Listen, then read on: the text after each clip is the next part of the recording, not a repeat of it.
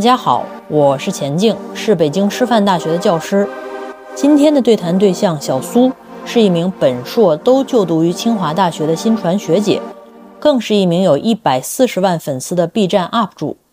硕士研究生毕业之后，他呢并没有选择按部就班的进入某一个单位去上班，而是利用自己的专业所长，投身到了长辈眼中所谓不靠谱的自媒体行业，并且呢。做得风生水起，在今天近一个小时的对谈中，我们一起聊了一些读硕士研究生和博士过程中的细节和真相，探讨了如何在稳定学业的同时经营好自己的小爱好，以及呢时下年轻人的焦虑和解药。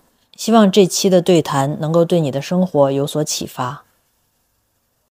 Hello，大家好，我是经常和你见面的小苏。朋友们，大家好。呃，我是钱静，是一名入职十一年的大学教师，所以今天也是想来跟钱老师聊一聊关于读博读研那些你不知道的真相。钱老师，您之前说自己十八岁的时候其实就想当大学老师，然后已经坚持梦想二十年了。其实做学术对我来说，我觉得是一条挺痛苦的道路诶，包包括我跟我身边的同学聊天，读研读博的同学。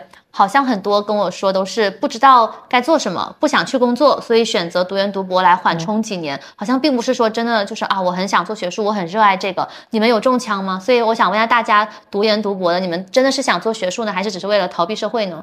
呃，当时啊，我十八岁的时候还不知道大学老师要做学术，嗯，但是呢，从我观察，包括听等等，就我们家也没有，从来没有，我是我们家第一个博士生，哦，就是也没有任何人干这个，但是呢，还是能够通过，比如说朋友的爸爸，因为我当时上的是一个大学的附中，哦，所以说呢，我们的同学里边有一部分的家长是大学里边的老师，嗯，然后我能听出来这个职业有一个是我身边其他大人不具备的优点，嗯，就是它是一分耕耘一分收。获的，或者说耕耘和收获之间是有一定程度的正比的。嗯，因为我听到了太多大人的故事，是做牛做马，给别人去做嫁衣，然后说你行你就行，不行也行，说不行就不行，行也不行。横批什么不服不行，就是是一个非常无力的那种感觉和状态。但是我就发现哦，如果读博之后出来当了大学老师，啊，后来知道要发表，对吧？不管怎么说，这个职业是有量化标准的。嗯，我可能不当老师的话，我想当销售。销售就是我喜欢这种非常有像做项目一样，它有明确的可量化的标准和你好和你不好之间。说出来的这种差异，而不是说你的好和坏是需要另外一些非常有 power 的人说哦，钱经你好啊，小苏你一般啊，小苏你太牛了，第二天就变成这样了，就是这种标准不断的在变化，让我感觉到很不安。嗯，而我是一个很内向。然后需要这种某种程度上有一个什么东西固住我自我的这样一个人，嗯，所以我就选择这个职业，我觉得很幸福。嗯，那感觉是不是跟做自媒体也挺像的？因为我们也是一分耕耘一分收获，没错。我也是那种很自由的人，我不喜欢被那种权力批判，对，我就坚持我自己认为正确的东西在做。是是是，我也做了一年自媒体了，就类似你有指标，嗯，你有数据，虽然有时候我不知道你会不会啊，也会无力。就是觉得自己觉得挺好，然后好像那个结果没有那么好，嗯，让自己觉得一般，哎，忽然怎么着，哎，撞了一个什么运啊，他就特别好。但是不管怎么说，还是有一根线在的，就像那个风筝的线头，你觉得那个线不在别人手里，在自己手里，嗯，这种感觉给我很很幸福。老师，那你现在的那个学生中有多少是你觉得是有学术天赋，或者说真正想要做学术的？有多少是逃避社会来的呢？呃，我首先觉得像我这种学科哈，呃，包括我也问了一些，有一些理科，有一些工科，嗯，就是远远达不到去消耗你的天赋的这个状态。哦，就是有一点悟性，什么意思呢？你能自己有累积感，比如说看文献，你能看了以后有一些总结，不断的看看看看看，有自己的思路，最后累积起来，这就是我觉得的悟性。包括在这里边能拉出一些条线和逻辑来，这已经足够了。之后就全部是血泪汗，是做牛做马的一种积累起来的劳力，嗯，就是劳动力和勤奋，可能很重要。但你有没有觉得现在社会大家面临的诱惑太多了？嗯，因为我之前看到您说，读书最可怕的事情就是可能你做学术做到一把年纪了，然后还不赚钱，也没有什么社会地位，而你看着你身边的人已经可能回到家乡买房买车，已经工作赚钱了，这时候你内心那种焦虑感是很无力的，你要就是得去抵抗这种诱惑。就是你是你有过这样焦虑的时候吗？就是我当时有一个信念，就我特别喜欢民间俗语，就是有一俗语是先赢的是纸，后赢的是钱啊。所以说，就是我也喜欢吃好吃的呀，但是就肯定你你和上班的人比起来，学生终究是穷的，就是有奖学金也很穷啊。那你就忍着呗，就觉得以后能吃好吃的，而且是一辈子拉长以后很长就。百百百岁时代快要到来了，是吧？所以你是延迟享乐型人格，那必须啊。其实硕博生里边有一个非常重要的品质，就是延迟享乐。可能没有人是延迟享乐型人格，就是能忍。就我觉得我还挺能忍的，就是为了我认定的一个什么东西比较能忍。嗯嗯，就是你可能很早的时候就已经明确了自己的这个目标，所以就一直在忍。可能是我更承受不了另外一个苦，所以我愿意承受这个苦。嗯，就是我承受不了。别人说我行就行，别人说我不行就不行，然后排挤，然后这种人事斗争，我受不了极致的这种苦，所以我愿意承受读书，多读一些文献，多写一些东西，趴在那儿每天吭哧吭哧，我愿意受这个苦。嗯。老师，其实我还有观察到一个现象，也是我跟朋友聊天聊出来的，就是很多人可能现在就是可能为了逃避工作去读研读博，以为读研读博学历提高了可以找到更好的工作，但随着这个时代红利的消失，读研读博出来发现很多岗位可能都没有那么香了，都没有招那么多人了，反而找不到更好的工作。您怎么样看待这样的社会现象？就在这样的社会大背景下，你还会建议大家去读研读博吗？我从来不建议任何人读研读博，就是我建议大家想想自己的职场。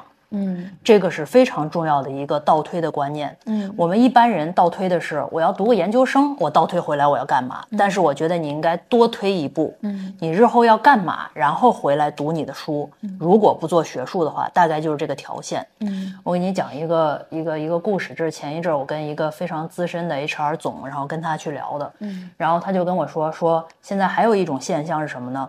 他们。有同学介绍自己的同学来，是自己的本科同学。然后他们这儿呢，这个员工呢已经本科毕业，直接就来上班了，上班已经三年了。嗯，同期他的同学研究生毕业了，然后推荐他来这个公司，因为觉得待遇不错，挺好的。推荐来了以后呢，结果一谈 offer，各种各样一看，还不如他。而且他马上就要升职加薪了哦，就等于是他们俩是一一样的年纪，一样的本科的学段，但是呢，因为那个人多读了三年研究生，然后那个人呢就在互联网上呃窜了，然后觉得这个社会不公平，然后没有对学历充分的尊重，然后我说那你怎么去跟这个年轻人聊，或者你怎么看这件事儿的呢？他说我跟你说一个我们更大的总怎么跟我说这个事儿了。然后这个本科毕业直接来奉献了三年的同学也是同事，他三年在这里做出的一点一滴的贡献是我们能看到的，嗯，这叫做在公司里边的业绩和资历，嗯，而你那三年在读书的时候，没有给我们公司贡献任何的业绩和资历，你贡献的是自己的资历，而不是给公司的资历，所以说对于公司来讲的话，直接给你一个更高的 offer，对他不公平，嗯。对，确实是这样。但是就这样情况下，那那大家如果晚几年读书，然后再出来工作，那其实比如说还多花了几年的时间，但还少了一些职场上的历练。对，而且现在其实我我个人觉得也不能代表全部的情况，很多读研其实并没有真正学到什么，就不要学。嗯，如果说你想研究生去提升学历的话，其实回来哈，我更建议所有的本科同学、研究生同学去实习。嗯。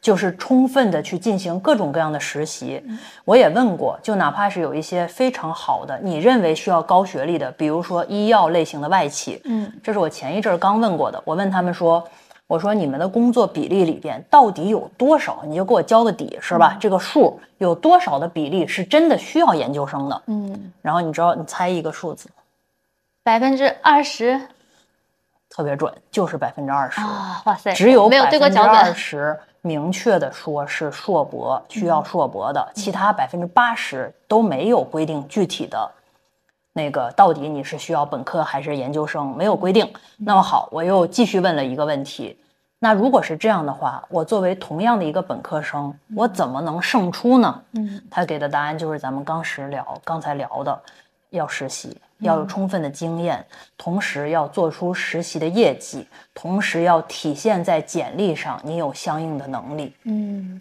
对，我觉得其实个人能力可能是比你的学历要更重要的东西，因为我也有很多本科出去的同学，嗯啊，当时有那种说成绩不够好，然后没有保上研的，也有就是自己特别优秀，找到了很好的工作，研究生才可以找到的工作，所以就都出去了，嗯，结果我发现最后大的结果。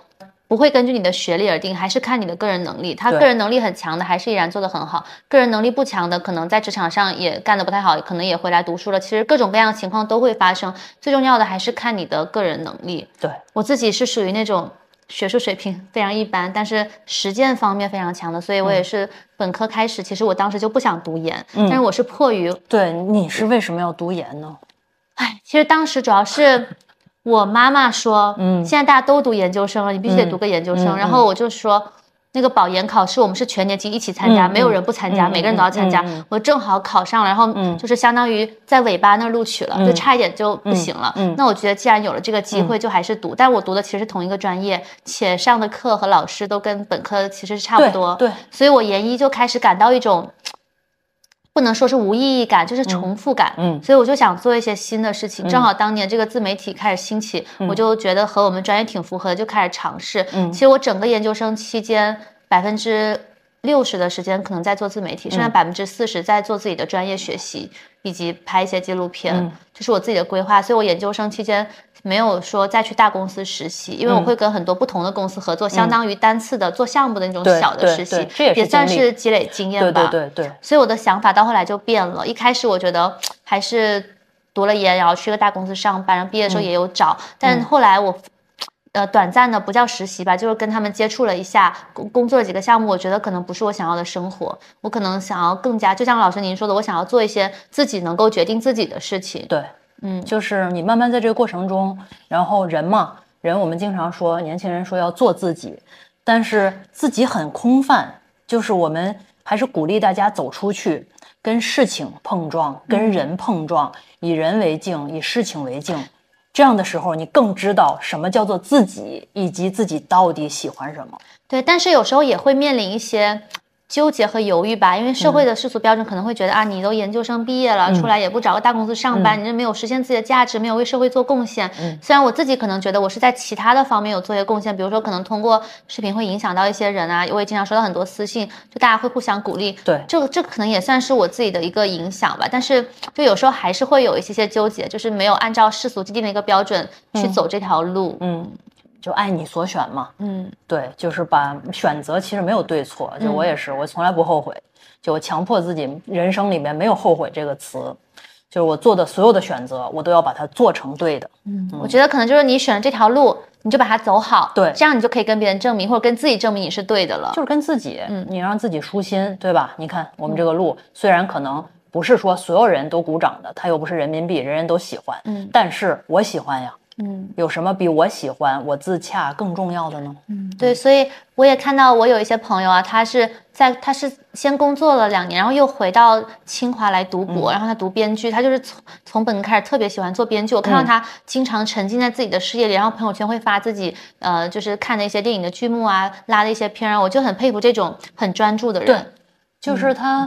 他干了一个自己觉得特别喜欢干的事情，然后并且一直坚持下去，中间一定会也会有不高兴的时候。嗯，但是呢，这个东西是你自己要的，就是有钱难买我愿意这种感觉实在是太好了。嗯嗯，不知道大家有没有观察到一个现象，就是现在很多同学啊，可能是本科毕业就出来工作的，一般都会在工作两三年左右就想要回去考研。我有好多朋友都是这样子，您怎么样看待这样的现象？嗯，我觉得吧，一般就是工作也没那么容易。嗯，虽然说在学校里边你会看到同学们都想去工作，就这个幸福感是很一下是很强的。嗯，你从一分钱不赚到到赚钱了，每个月只要真的叫日子有功啊，只要过了一个月，咔嚓就赚钱，那个感觉，尤其是前几年是非常幸福的。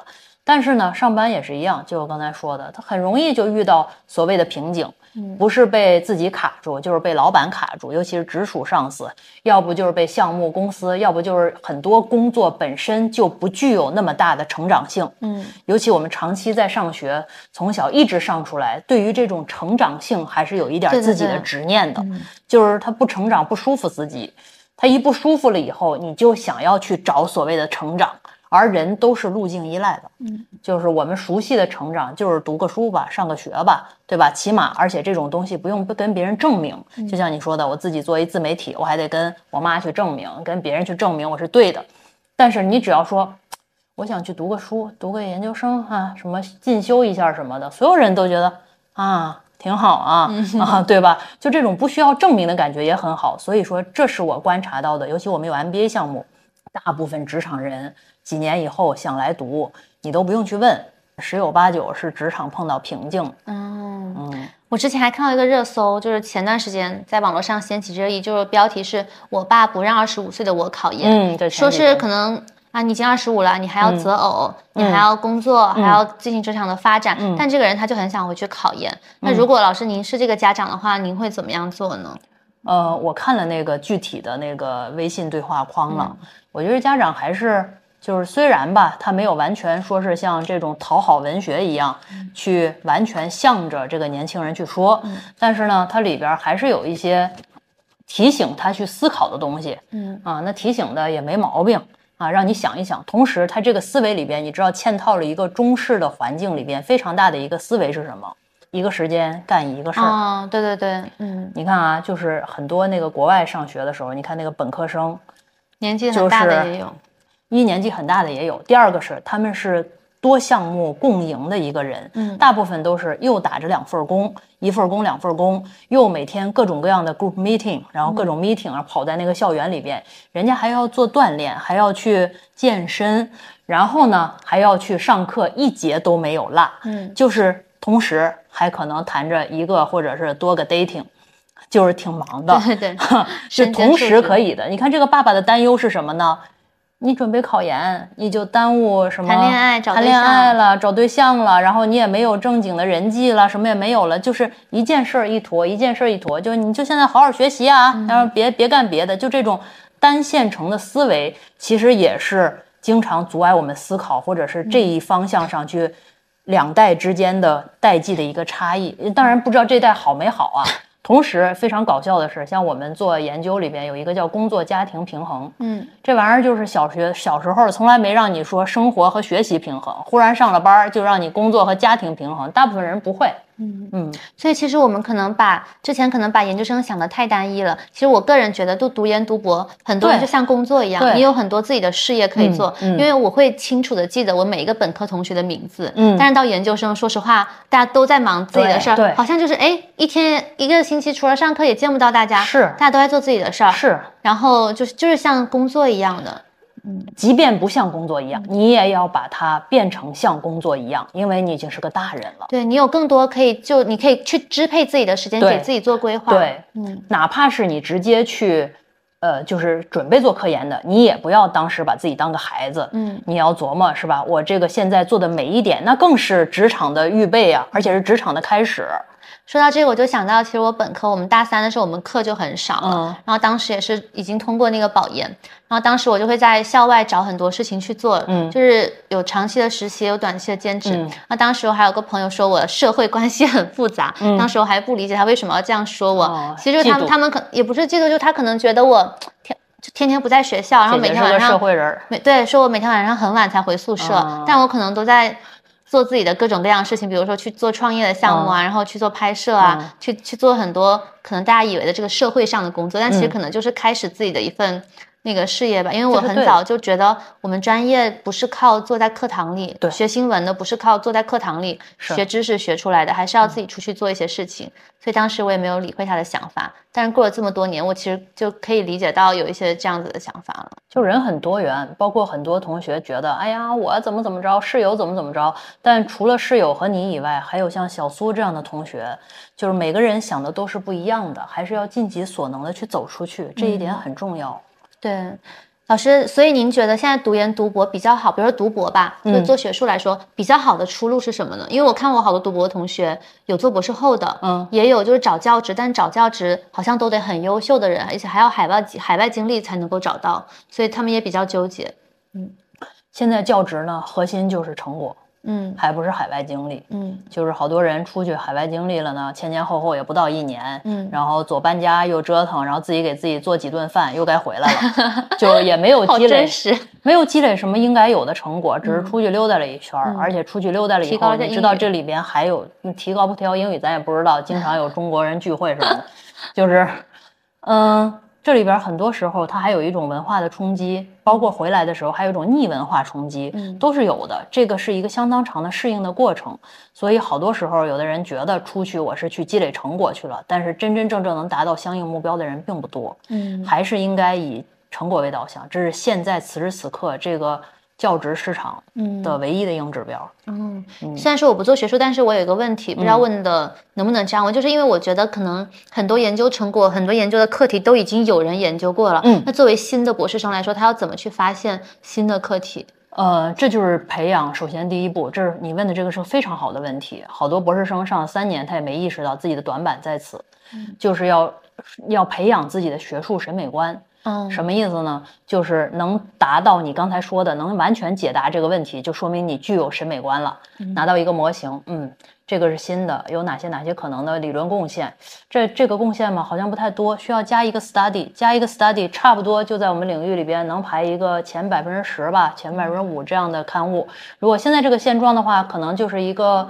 一区的 SSCI 差不多是这样的，你能判断出这些，嗯基本上就属于你成了，你有学术审美观了。嗯事实上，一个硕博生的话，应该在前两年就培养出这样的审美观。嗯嗯，老师，那比如说你们专业的博士，像你的一些学生，他们的毕业去向一般都是做什么呢？有多少是留下来做学术、做教职的？理想的还是做教职。嗯，嗯，大家也是因为这个奔着上的嘛才。要读博，因为毕竟还是一个挺苦的事儿，你不管怎么读，这个读博很难变成一个愉悦的事情。嗯至少就是我也没有找到什么方法。我觉得这个读书就是苦，然后你又在那么一个非常精尖的小领域里边抠哧那点儿世界上只有你在乎的事儿，基本上就是一个苦中苦的事儿嗯啊，所以挺苦的。大部分人还是为了求个教职，而且我们这个专业可能没有卷到说必须要博后，嗯然后才能找到教职，还可以，就是还是直接毕业以后，你的成果还不错，应该就能够找到一个教职。所以教职是读博最好的出路吗？那当然不是，嗯是可能适合一部分人的出路。嗯比如说，我就是给自己定制的要找教职，嗯所以我就那么去读。但是还有，比如说，呃，像你的话，我觉得就是如果有的人可以不用博士学位去撞一个工作，但是读了博士学位，这种人也很厉害。就是大部分人总是抱怨的是把过多的东西寄予学历。嗯啊，我上半天了，我都是研究生了，你怎么不给我多少多少钱啊？你怎么不拿着八抬大轿去抬我呀？然后这个时候就会很痛苦。但是如果你不用他抬你，啊，我是一个成功的企业家小苏，哦然后 我还是我还我还是个博士啊，然后你就轻描淡写的说出来，这是多么好的一个 interesting fact。希望未来的五十年或者有一天，我能轻会描淡写的，说出这句话。而且你可以去哈佛啊、牛津、剑桥，说的我说的我都晕了。去读博士，然后体验一下不一样的这个环境，还可以拍非常多的好片儿给同学们，然后让大家去看，多好，哇，我的梦想一下就宏大了，老师，你给我升华了。嗯，就是有意思。然后当你那样去读的话，你会读出和我们这种读完全不一样的读法。其实我有在考虑，就是未来的几年可能想申请一个国外的项目去感受一下，但我不读别的项目，要读就去读博士啊，去申请一个牛津、剑桥的博士，也不用读那么多年。但老师，我的学术水平就是你想，他在那个环境里边，有一些组是不要求以发表为导向的。嗯为什么好多人读的苦和觉得恶心，然后烦躁什么这那，还是太急功近利了？嗯，这个我绝对承认。但是没办法，因为你最后你说你拿着一个东西，拿着你的简历去找教职的时候，人家不会说哟，这年轻人长得不错啊，颇有潜力，然后就他了，不会，人家平行另外一个人有三篇顶刊放在那儿，那得多黑才能要你不要他呀？我觉得读博是一个很寂寞的过程，对而且是一个需要很专注、很苦的过程。因为我那倒不是，我觉得如果说不以发表为导向，嗯就是纯粹我在一个方向上做研究，比如说像你你学的什么传媒啊，嗯某一个小的，那肯定都是挺小的一个方向。你喜欢哪一个方向？呃，新的传媒啊，什么朋克传媒啦，乱七八糟这些，哎，你一个小的方向，你把它琢磨明白，然后每天抠哧一点儿，然后又有自己的生活，不苦。因为我有个朋友，他之前也是读博的，后来就是因为他也做自媒体，嗯他就后来是决定要停更，全心全意的回去读博，要不然他就无法毕业了。嗯所以我觉得他也是挺有魄力的，能够放弃眼前的可能很多利益的诱惑，自己的职业上的发展，然后回去再重新的去做学术，然后拿到这个学位。那可能也是导师的要求。啊，哎，所以老师，你们现在对自己的学生会有什么要求吗？我的期待就是全心全意的做事儿。嗯对，就是因为一般来讲，一个老师就是我不知道各个学校可能都差不多，嗯。然后一个老师一年最多一个名额，嗯啊，然后所以说他这个名额是一个非常重要的组里的资源。哦，啊、然后这个名额来了以后，那咱们肯定要共赢一些事情的，嗯既积累你的简历，又积累我们这个课题组的经历和资历，这个还是蛮重要的。嗯所以说，一个学生我们来的时候，根据不同组可能要求不一样。嗯像我就会问，比如说研研究生、硕士研究生，如果来的话，我肯定问他是不是一直要做学术。嗯如果说就像你这种，然后以后想要去业界的话，那非常鼓励和支持，但是就是咱们不合适。哦嗯，所以其实作为导师来说，在面试学生的时候，你还是需要倾向挑选那些真的是立志于做学术的人。没错，而且我鼓励学生们不要骗。嗯很多同学喜欢骗，就是觉得我先骗进来呗。嗯，但是就是对双方的不负责任。双方都不好，而且是你想，你骗了他，他最后也不能把你怎么着。嗯但是呢，你说他心里边会舒服吗？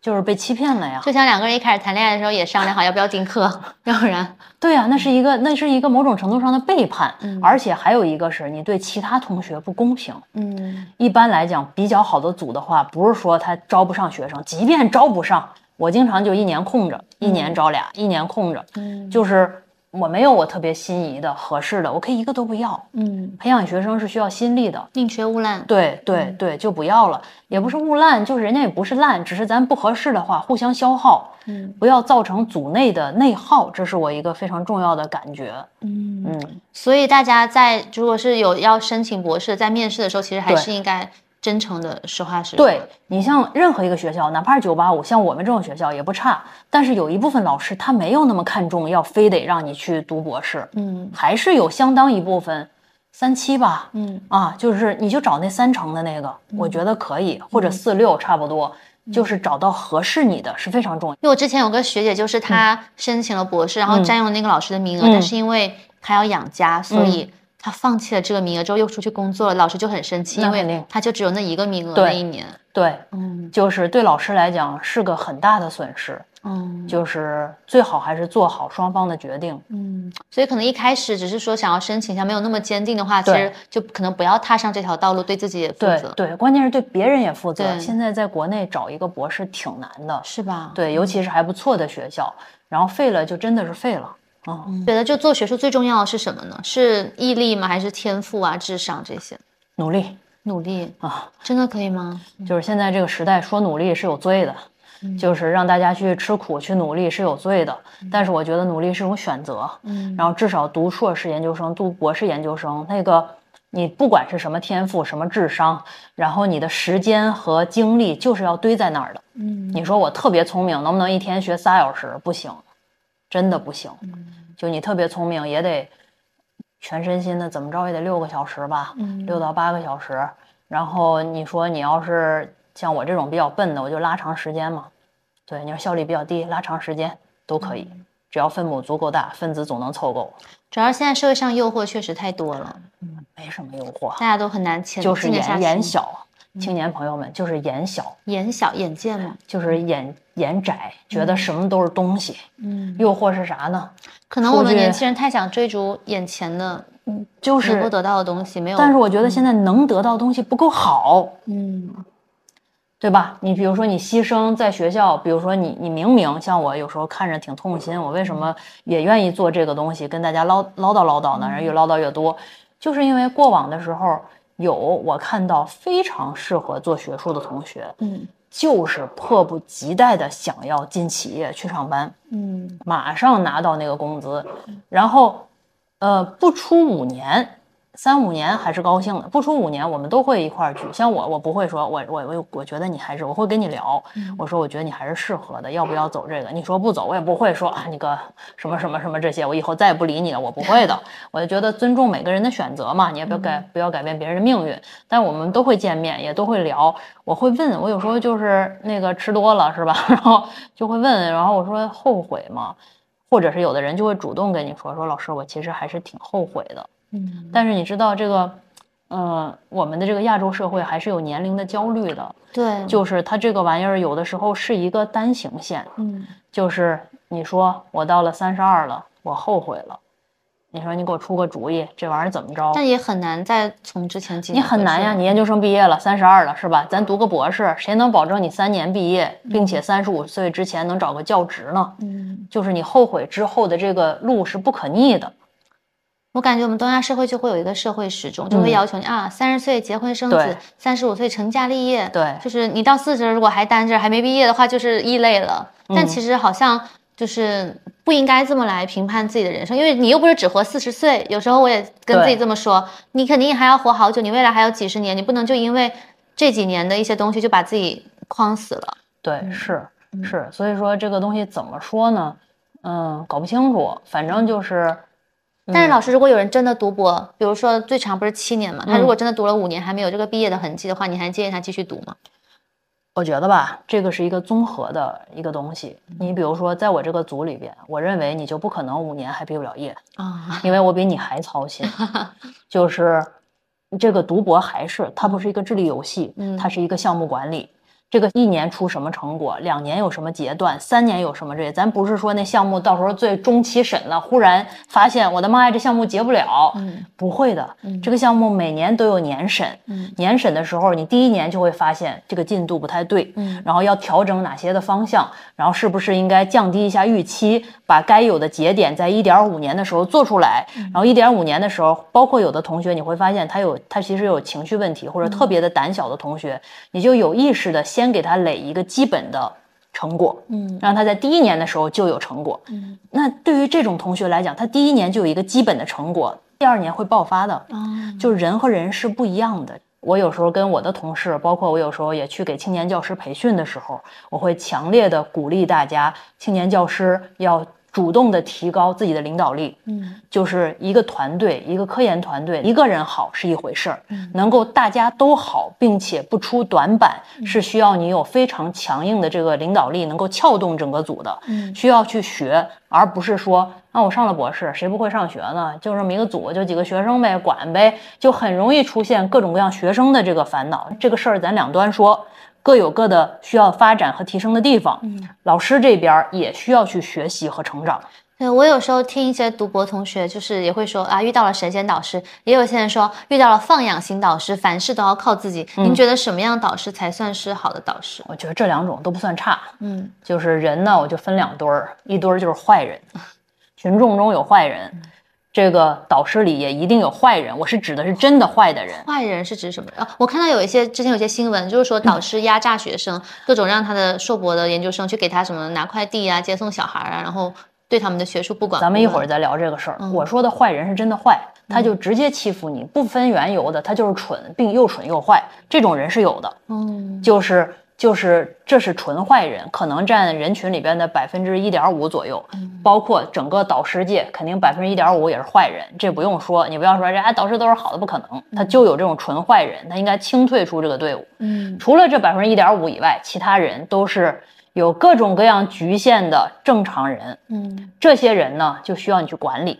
嗯就包括你刚才说的什么接送小孩啊，什么这些，那咱们就要看他对你是不是也同样的。嗯像我有时候会让学生，哎，我上课忘拿杯子了，我说你给我买瓶水，会。但是同时我也会给他买呃汉堡。我们有时候中午开会的时候，我也拎着几个汉堡去。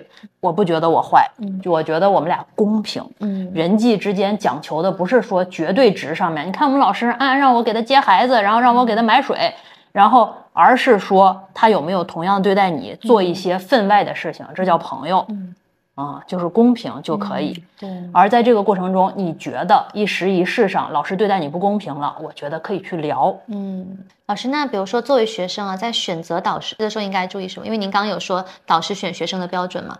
嗯，选导师，我就觉得你听听他操不操心你。嗯，就是人吧，你所谓的好的这个上司或者好的导师，就是两点：第一个，他有意愿；嗯，第二个，他有能力。嗯啊，我们大部分人都没办法两个都拉满。嗯就这老师又是大佬，然后同时还对我极好，嗯这个两个都拉满值是很难的。所以我们基本上就是找一个配比，嗯你就琢磨你你更在乎哪个。嗯有的人更在乎意愿，嗯就是在乎他的情绪价值。哦这老师对我春风化雨，然后那你就把那拉高点儿，那那个你就不要期待他百分之百也拉满，是个大佬，还每天给你春风化雨，这不是跟谈恋爱一样？那他成不了大佬，嗯，对吧？就可能就是这样的，就是不能既要又要，嗯就要一些适合你的，还是要想清楚自己适合要什什么样类型的导师。对，有的人就是觉得，就包括放养，难道是很差的吗？嗯放养远远要好于不放养你每天瞎指挥的。嗯就是你要看你要什么。但是呢，你说啊，那放养换一个词，是不是老师给了我充分的空间呢？嗯哼但是有的人不喜欢。嗯我听过好多的学生跟我说，我就喜欢老师 push 我，我这老师怎么不管我呢？啊，就我就他让我给我一个事儿就跑了，我在想。那要是我，我就喜欢呀。你交给我一个事儿，让我去干呗。嗯然后我隔一阵儿给你一个成果，然后怎么着，我给你汇报一下就行了。不不不，有的人不喜欢，嗯他就喜欢老师每天怎么样啦啊，这个怎么样啦，然后需不需要怎么着，他就喜欢这种。所以你看，人和人之间的差别是很大的。嗯那我感合觉适重要。对我，我感觉我跟我的导师就挺合适的。我导师就是有点放养型的，我又是那种主观能 动性很强，的。你看你你每天给自己安排的好好的，还四六笔 都弄出来了，然后你的导师在放养你，你俩太合适了。他很放心我，我也让老师很满意。呃，如果说你碰上一个高度 control freak，每天就一些你怎么又出去了？你干嘛去了？然后这个我导师还经常鼓励我说：“哇，你这个出去拍这个片子真好，老师都有看。”我觉得他很尊重我做自己喜欢的事情。这这就是很难。然后他还让我去给他的一些低年级的学生们做分享，嗯互惠互利，大家互相。就是你们俩合适，这个嗯氛围感合适。但有的老师可能就，哎呦，这出去心都散了，对对对对对，是吧？然后也不好好做学术，也不发表，还给我低年级同学分享，别把我的组给我带坏了吧？真的，每个人想法绝对是不一样的。啊所以找到合适的导师很重要。因为我当时选导师就发现，我的导师他也不是那种很做学术的，他主要在学校做项目的，他的项目又都是我还挺喜欢的项目，都是我能够发挥自己所长，而且能够扬长避短的项目，所以我就选了这个导师。所以我们互相都很好，毕业也很顺利。对呀、那有的人就会觉得，妈呀，都在做项目，然后让我给他做牛做马，然后他就是我们的老板，然后我就是给他廉价的打工人，然后怎么，这不是好多人就这么就这么认为的吗？所以其实没有绝对的好与坏，只是有适合不适合。还有人觉得我在这导师这儿，他每天让我做一堆横向，把我的学术都荒废了，嗯，然后没有让我发出东西来，也会腹诽。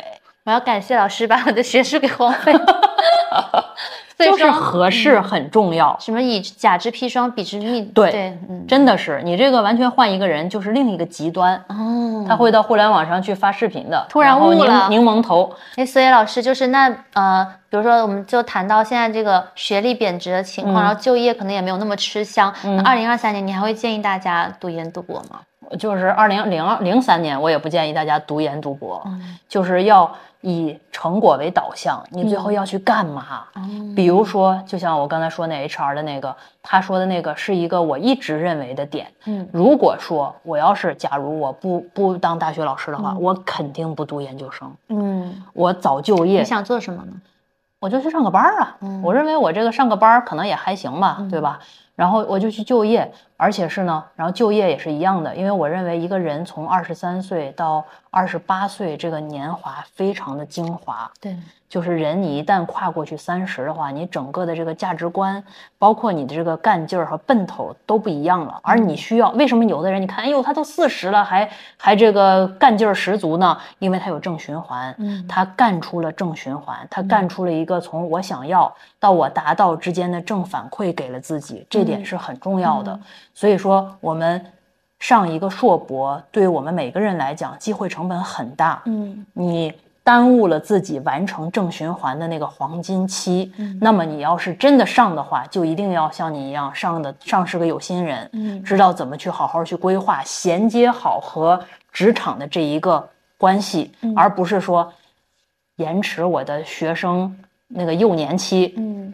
就反正我只要不出去上班，我就是个宝宝。只要我是个宝宝，我就可以肆意妄为，社会就跟我没有关系。等我到求职的时候才准备第一份简历，这个思维是很被动的。嗯，所以其实不是说是否建议大家读研或读博，而是你要想清楚自己真正要做什么，想要做什么。读研读博可以是你实现梦想的一个呃途径，但它不能是你逃避社会的一个港湾，因为最终还是要面对，还是逃避不了。即便你延迟逃避，也要像小苏一样，做一个有心人，去做好职。钱的这样一个过渡，嗯，就等于是你有三年，相当于租房和免费一样，嗯，对对对。然后你在这个过程中充分的做好各种各样的实习，同时累了一个安全感，家里也不会逼逼你，对吧？然后你毕竟读了个研究生，但是你不能因为家里不叨叨你，你就不去做好这个准备，在这个过程中充分的去做准备，做实习，了解职场，当个社会人，当个职场人，这样的话，你毕业的时候很难说。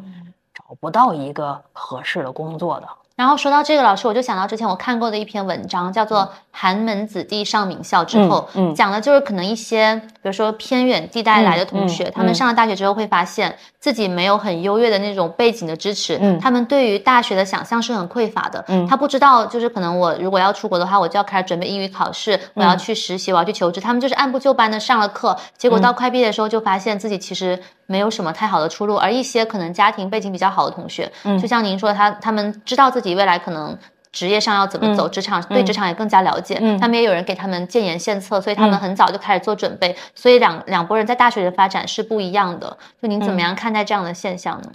就是咱不是有互联网吗？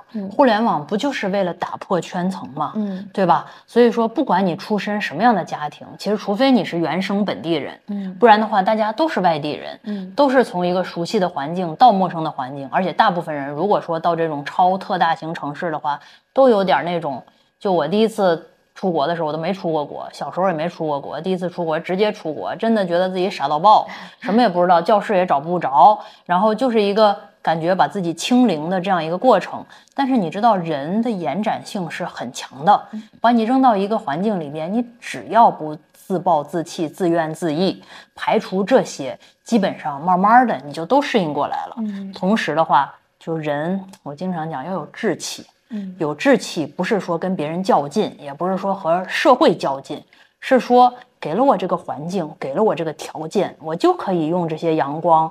水、空气去成长，嗯，去慢慢去成长，去补习，而且也不要因为说，哎呀，我这个不如别人怎么着，就是人和人之间相对是都有不如的，嗯，哪怕我认识了一些大佬，在一些场合里边也和那小孙子似的，一样，就是人和人之间绝对是一个相对的，最重要的还是心态，嗯，就是我愿意成长，我知道我的好，也知道我的不好，我好好的爱自己，也尊重自己，那么在任何的环境里边就都能够。长出草，开出花来。啊老师，你说的好感动，就是大家不要自卑。其实我刚上大学，我也是普通家庭，然后我们那儿的那个教育，我们英语的口语就不是特别好。然后我室友又是一个外国语学校毕业的，他就。在台上侃侃而谈，当时我们也会有点自卑，觉得哇，他们的那个英语教育水平好好。对，然后我们就好像就确实是不如他们，而且也短期内也追不上。是追不上，现在也追不上。嗯，像我的英语，我都出国那么多年了，真是很惭愧，也不是很好。我现在有时候 偶尔说个英文，还被那个网友们嘲笑。但是没关系啊，就我知道我不好，但是不妨碍我用，不妨碍我去写，不妨碍去。就人有他的局限性，咱们每个人都是。我和小苏坐在这儿也是，我一个不完美的人，然后跟着一个小苏这么完美。我也不是完美的人，要说可能相对我已经完美很多了，但是不妨碍我们可以交流，然后可以说你觉得我自卑吗？是吧？我也不自卑，就是我知道我有我的好，然后每个人人和人之间都是一样的，然后这个分际掌握好了以后，其实我觉得就是活舒服，活成长。对，其实我也差不多是在可能大二大三左右，因为我找到了自己的擅长的事情。嗯，我发现虽然我可能英语不如他们好，或者其他方面眼界不如他们好，但是我自己很擅长做这个文艺创作。嗯，我拍的片子、拍的照片都还挺，在课堂上得分都还挺好的。我就发现，好像我很擅长影像方面的工作之后，慢慢的也会在这个方面寻找自己的自信。就你可能不是每个地方都比别人都要比别人好，你找到自己不可替代的那一个地方，就会有价值感，就会有认同感。对。这我和你都不是一代，但是大部分我们这个这个成长起来，年轻人还是一样，就很难像。有的地儿的人哈，就是国外什么的，看着人家好像天生阳光和这个自信，就是我们大部分这种吭哧吭哧死学习的这种人，很难说一下下差不多吧。小镇小城就都是这种很难一下下有那种发自骨子里的内心。大部分的我观察的来自于这种自信的迭代，都是完成了一个自己觉得牛的事儿。就像你刚才讲的那个。哎，我发现我的影影像很好，然后拍出来片子很好。当你发现自己有一个干得很好的事儿的时候，是一个相对来讲在小范围内难替代的时候，那个自信心马上就提升起来了。对，所以不管是读研还是读博，总之就在上大学的期间，就可以通过这种寻找自己的不可替代点，去积累一下自己的这个自信吧。然后希望大家就是读研读博都能够顺顺利利的毕业啊，都希望大家未来能够找到好工作。那刚刚老师您也提到这个博士的这个出路的问题嘛，我看到我有一些读博的朋友现在在找教职，就找的还蛮难的。嗯，然后您刚刚也说到要成果，而且教职的话，好像青椒其实工资不是太高，不知道您觉得这个待遇怎么样呢？可以可以八卦一下，我觉得还可以，可能和学科也是有关系的。嗯，然后现在基本上不同地方有不同的这个做法吧，有的是年薪制，嗯，然后年薪制的话，青椒能拿到三十五到四十，哦，嗯，差不多是这样的。当然和学科有关系，我们是商学院，商学院可能相对来讲稍微高一点儿，啊，可能是这样的。呃，这个当然压力也很大，嗯。啊，如果不是年薪制的话，就像那种传统的薪酬结构的话，第一次拿到的时候可能比较震撼，哦，像我第一个月拿的工资三千多块钱，哦，还是挺震惊的，对，那也不是一九九二年，那是那是二零一二二零一二年三千块钱也是很 就是不多的吧，在北京怎么能够对呀？呃，因为他是这样的，就是后来我问了嘛，然后学校里边。就是你有时候会听到你的师兄师姐刚上班的时候会抱怨，就之后我挣的多了以后，你也不会告诉别人了。就是三千块钱的时候是可能好多人都知道了这个事情，就这个信息会传播的极其快。你看他还在读了博士挣了三千，然后这种呃，因为我们都是很多有绩效的，就是你上个学期干的活儿，轮到下个学期给你钱，去年的什么什么成果，甚至有的前年的什么什么成果，就学校的和学院的这个计算的。年份还不一样，反正有的时候还能拿到前年你干的一个 something 的一个这么长的流程钱，所以说呢，你第一个月的时候，相当于你从来没有给自己乘过凉，然后你是最冷的那个时候，嗯，之后慢慢慢慢就会好。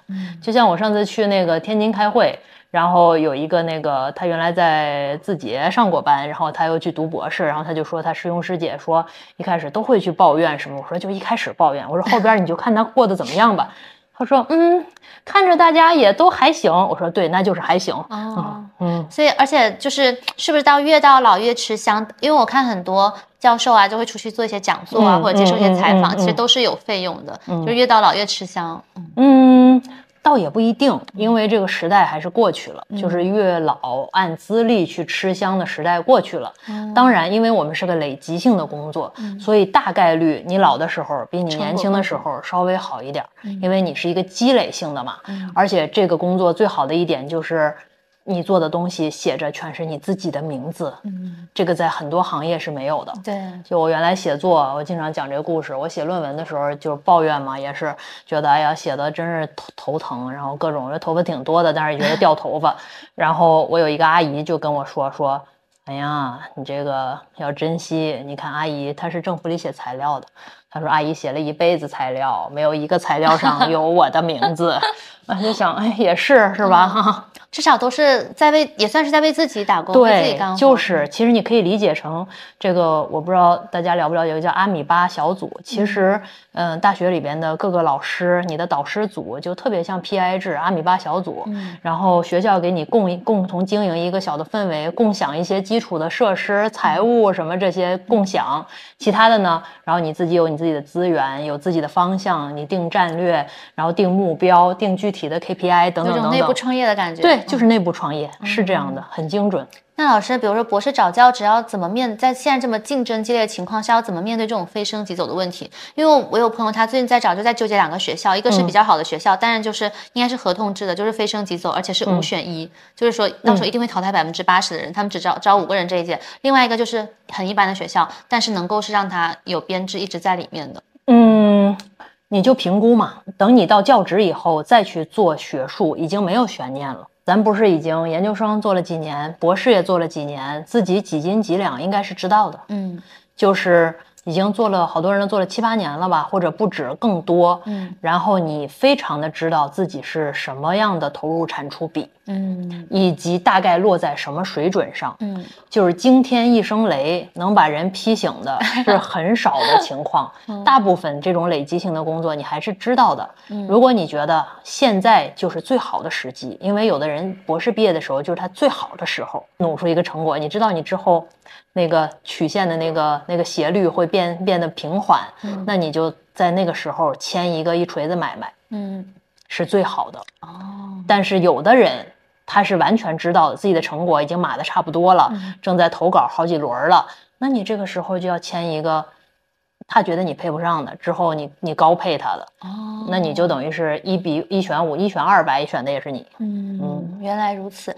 因为我有一个老师，就是很不幸，就是嗯可能最后就是在五十岁的高龄被嗯飞升急走走嗯了。嗯嗯，就感觉尤其像你们这么好的学校，他那个聘任制度更复杂。对，嗯所以我就会觉得好像看起来早教只是一个很长期的保障，但好像也没有那么保障。，对呀、就是都说找个稳定工作，嗯但其实稳定工作不代表安稳工作，不代表可以躺平的工作。嗯这个工作可能听起来是爸爸妈妈眼里的稳定工作，但是没有一天是稳定的。包括好多时候你评上正高、长聘、教授以后，还是有上上下下的呀，嗯还是有考核的。嗯。所以说离躺平还远着呢。那您现在工作会有危机感吗？会有嗯，会有，而且是这种创意型的工作，也是和你这个类似的。嗯就像你每天有新的技术出来，新的剪辑方法，又有人这镜头怎么运的这么好呀？每天在思考。对，每天在思考，然后一样，而且是年轻人，他接受的这个训练的体系是更先进的、更好的。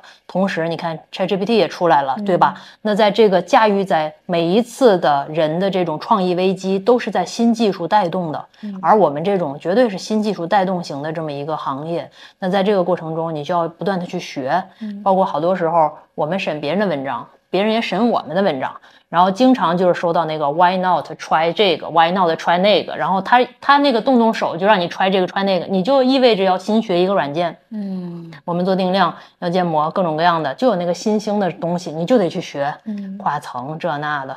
嗯所以也是一个不断保持学习的过程，活到老学到老，真正的是。嗯，对呀、而且是必须要学的，就是你没有选择。嗯，所以其实除了平常的教研工作之外，还得自己做做研究。学习，而且是我们大家一起学习，所以看似老师的时间很自由，但其实自由的时间可能都得被安排出去了。没有上班也没有下班嘛，嗯只是不再坐班，但一直得坐着。总结的很精辟，大学老师的这个真实的生活状态。是是那所以您认为现在就您接触到这种硕博的他们的学术水平怎么样？好啊，很很高。嗯经常说就是大家说越来越卷了，对吧？但是我觉得所谓的卷，就是大家会比较说，你看十年以前，像我那个时候，我有一篇 SSCI 我自己发的，然后那就算是很厉害的成果了，可以进我们那种学校。那现在你拿着这个破玩意儿来，那是肯定不可以的。嗯但是问题是，你要翻回来去说，当时能发那么一篇，你习得，比如说我们这个行业里边有一个通用的模型叫做调节和中介。当时调节和中介你会它的时候，在研讨会上还算是竞争优势呢。现在我们本科生人均调节中介，没有人不会的，就是你 get 和习得这些东西的成本变低，变得容易。本科生互相一教，同学就会了。我们当时学一个东西的话，是需要拿着软件的那个手册去翻那个软件，怎么对到自己的模型上面，怎么去用，就是那种过程是更难的。所以说呢，每一代都挺难的。你翻回去，我们再到十几年、二十二十几年以前，那些老师，你想当时是一个大学生能考上都很难。嗯他们不仅上了大学，还愿意去读研究生，还读出了博士，然后来去教职。那比起来，训练跟我们肯定不是一个体系的，但是他们那个年代，那绝对是天之骄子，所以其实随随着这个新技术的出现，就每一代面临的挑战是不一样，学东西也是不一样的，都很难。当时二十年前也不是容易，说你看他们博士毕业以后就进大学了，你看我现在这博士毕业以后都找不着教职，不是的，你要翻回到他那个年代，他能上出博士来所付出的艰辛和现在也是不一样的。老师，那您一路做学术这么多年，有想过要放弃的时候吗？总不能一直都是很顺利吧？不不不不放弃，坚决不放弃。那有过什么就很痛苦的时候吗？那天天都痛苦，真的。我经常给同学们讲一个，我小时候也是一样，我就想着我什么时候是个头啊，对吧？我哪我想我当时的假想是，只要我不被选择了，就是头了。嗯，啥叫不被选择呢？就是我找上正式的教职了，我不继续上那个学了，不是说上这个学被上一个下一个再选，然后这是。结束了就结束了，但是后边我就发现这没有尽头，嗯，就是人生就是一个关关难过关关过，真的说的太对了，老师。就是换句话说，我现在已经不问自己说，哎呀，这还是这一把年龄了，还是在这儿每天，哎，看人家这脸色，有时候也是要的。那什么时候尽头，我已经不问了。我觉得问的就是，如果永远没有尽头，我一直就是这样的，还是得小心翼翼、卑躬屈膝、做牛做马，给人做嫁衣，我能快乐吗？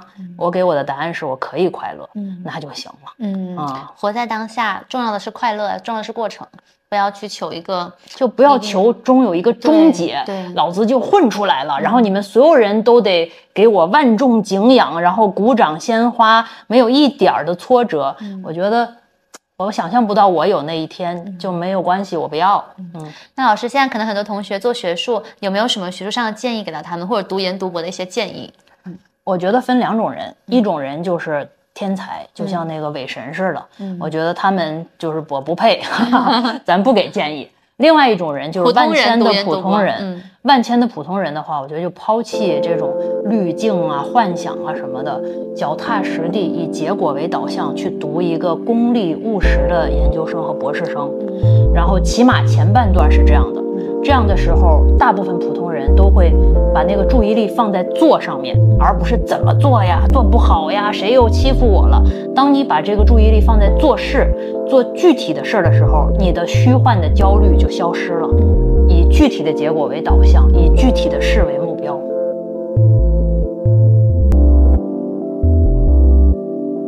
好了，今天的节目就到这里。欢迎大家订阅，也期待在评论区听到大家的声音。我们下期再见。